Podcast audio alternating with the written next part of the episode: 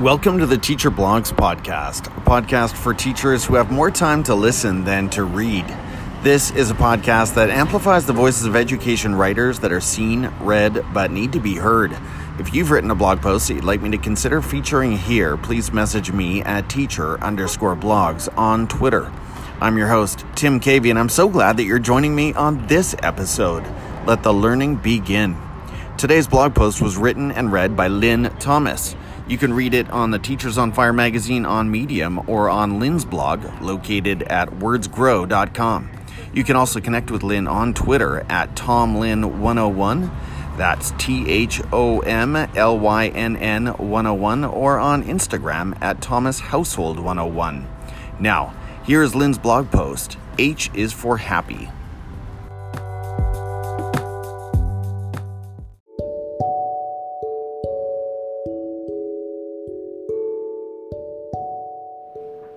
H is for happy. Happy makes the learning happen. As parents, we all voice the same sentiment for our children. I just want them to be happy. But do we actively practice that sentiment? Do we teach the frames of mind that would ensure happiness in our children? Do we really know what being happy actually means?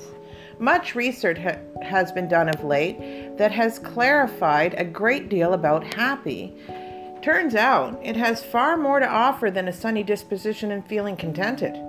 Parents are right to want happiness in their children, albeit it's unlikely that they know the science of why. Rebecca Alber, consulting editor of Edutopia, outlines the research of Dr. David Rock, co founder of the Neuro Leadership Institute, in her article, How Are Happiness and Learning Connected? Rock and Tones, there is a large and growing body of research which indicates that people experiencing positive emotions perceive more options when trying to solve problems, solve more non-linear problems that require insight, and they collaborate better and generally perform better overall. In short, happy people learn better. Scientifically speaking, happiness produces chemicals, specifically dopamine and serotonin, in the brain. When these substances are released, it has positive effects on our memory as well as on our brain's ability to learn. Essentially, our capacity to make connections, be creative, and problem solve are all enhanced just by being happy.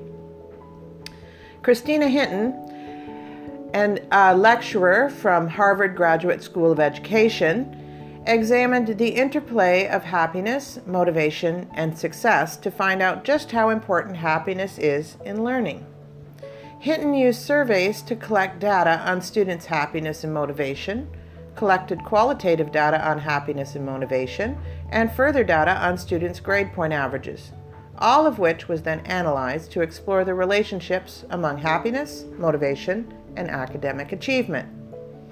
Key to Hinton's findings were associations that show how we can optimize students' learning experiences. Namely, happiness is positively associated with intrinsic motivation, a personal drive to learn for all students, and also with extrinsic motivation, outside sources like rewards, praise, or avoiding punishment for students in K 3. Happiness is also positively associated with grade point average for students in grades 4 to 12. Happiness and standardized test scores did not seem to be related, but further research is needed to confirm this. Happiness is predicted by student satisfaction with school culture and relationships with teachers and peers. Further to Hinton's research, other benefits that have been shown by IWIN happiness lessons are improved problem solving abilities, broadened horizons and expanded thinking, building physical, intellectual, and social skills, counteracted negative emotions, protected mental health, reduction in aggression in class, improvement in school performance. So now we can appreciate how vitally important being happy is, not only for children's well being, but also their learning and future success. But how does that happen? How can we support happiness? There are many researchers who focus on happiness today Sonia Lyubomirsky, Barbara Fredrickson, Ed Diener, Martin Seligman, Mihaly Csikszentmihalyi is named to name but a few, and they all agree on one thing happiness can be learned. Martin Seligman is a psychologist and university professor and director of the Positive Psychology Center at the University of Pennsylvania. His work ranges from positive psychology to the study of helplessness, depression, optimism and pessimism, and flexibility.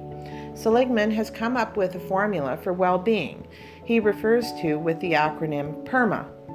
PERMA stands for 1. Positive emotions. In essence, being optimistic. Having a positive outlook is necessary because it helps our relationships, sparks creativity, and allows us to see possibilities. It also strengthens us when we hit tough times because we can see which way to steer to make things better. 2. Engagement. Being fully engaged in activities allows us to build creativity, reduce stress, and feel fulfilled and satisfied. Relationships. Humans are social beings, so relationships are essential. Positive, supportive relationships are a key part of being happy and spreading happiness. Meaning. Eventually, we all realize the meaning of life is not money or popularity, rather, it's something deeper. Finally, accomplishments. The sense of satisfaction as a result of our work towards our goal. Accomplishments give meaning to all performed tasks and are essential in achieving happiness. Having happiness broken down in such a way is one example of how it can be taught. There are a number of learning programs and apps that support the sort of learning Seligman espouses. Happiness Lessons out of Hungary and based on the work of Martin Seligman and Professor Sonia Lyubomirsky aims to provide methodological support to develop the ability to nurture happiness in children through their scientifically approved curriculum. Launched in 2014, the program now boasts more than 3,700 teachers providing the instruction to 60,000 plus students.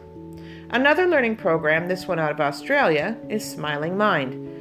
The not for profit organization works to make mindfulness accessible to all. You may wonder why mindfulness? Mindfulness is about focusing attention on the here and now rather than thinking about the past or worrying about the future both things that we know are generally unproductive and do not promote well being and happiness. Being mindful can aid students in being more aware of their mindset and thus lead them to be more positive and optimistic. Mindfulness also plays an important role in your mental and physical well being and can play a role in helping to 1. Reduce the physical wear and tear on the body, increase your immune system, switch off excess inflammation in the body, relieve cardiovascular stress, and switch down cortisol and damage to your bones. There are many other apps and programs that pr- uh, promote learning happiness. Happy Feed is a daily gratitude journal whose aim is to promote positive thinking and optimism by helping people focus on the good things in their life. Happify takes you on a journey to better well being using evidence based intervention in the form of games and activities. Based in the fields of positive psychology, mindfulness, and cognitive behavioral therapy, the goal is to reframe negativity, thus forming meaningful improvement in life satisfaction. Another game based strategy, Super Better, aims to build resilience an important factor in happiness as it allows people to stay strong, motivated, and optimistic even in the face of change and difficult challenges.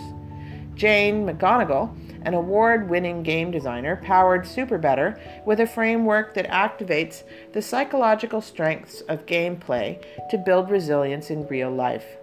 The Dalai Lama has weighed in on happiness, saying that happiness is not something really made. It comes from your own actions. And in that spirit, Action for Happiness works to help people take action to create a happier, more caring world. The end goal is a happier world, reduced mental health problems, and ultimately more well rounded, happy, functioning people who help not only themselves, but others as well. The movement embraces uh, the spirit of community mindedness, which works to improve relationships and positivity at the same time. Community is important in supporting happiness as it helps build positive relationships, helps people feel supported, and gives them a sense of belonging. The Happy Community Project works to do all those things and more.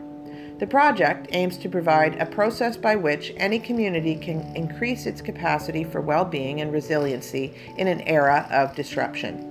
Similar to Seligman, the Happy Community Project determined factors that create long term happiness belonging, meaning, sufficiency, security, and fairness. Being a strong, happy community promotes strong social connections and fosters a sense of belonging. Members develop a sense of responsibility toward other members of the community. Reciprocal supportive relationships occur and promote peace and security, and ultimately give all a soul nurturing experience. I'm sure there are countless other programs, apps, and curriculum that support the idea of improving happiness. The bottom line is happiness should be seen as a fundamental, integrated part of the school system. Science shows that the results are win win. The child wins because they lead a more successful, fulfilling, happy life, and society wins on numerous levels. First, it actually reduces cost burdens on society at large. Happy people are healthier, have stronger immune systems, and fewer mental health problems. Just given those factors, healthcare costs and strain on an overburdened healthcare system are lessened. Secondly, we gain more caring, community minded people to build a better world. What could be better than that?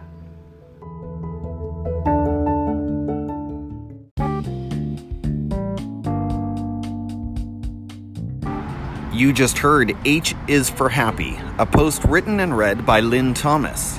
You'll find this article on Lynn's blog located at wordsgrow.com and on the Teachers on Fire magazine on medium.com. If you're listening to this podcast on a mobile app, you should also find a direct link in the show notes. You can connect with Lynn on Twitter at ThomLynn101 or on Instagram at ThomasHousehold101. If you enjoyed the content you heard in this episode, please subscribe to the podcast and follow me on Twitter at teacher underscore blogs. I'm your host, Tim Cavey, thanking you for joining me today and hoping you'll be back for more right here on the Teacher Blogs podcast.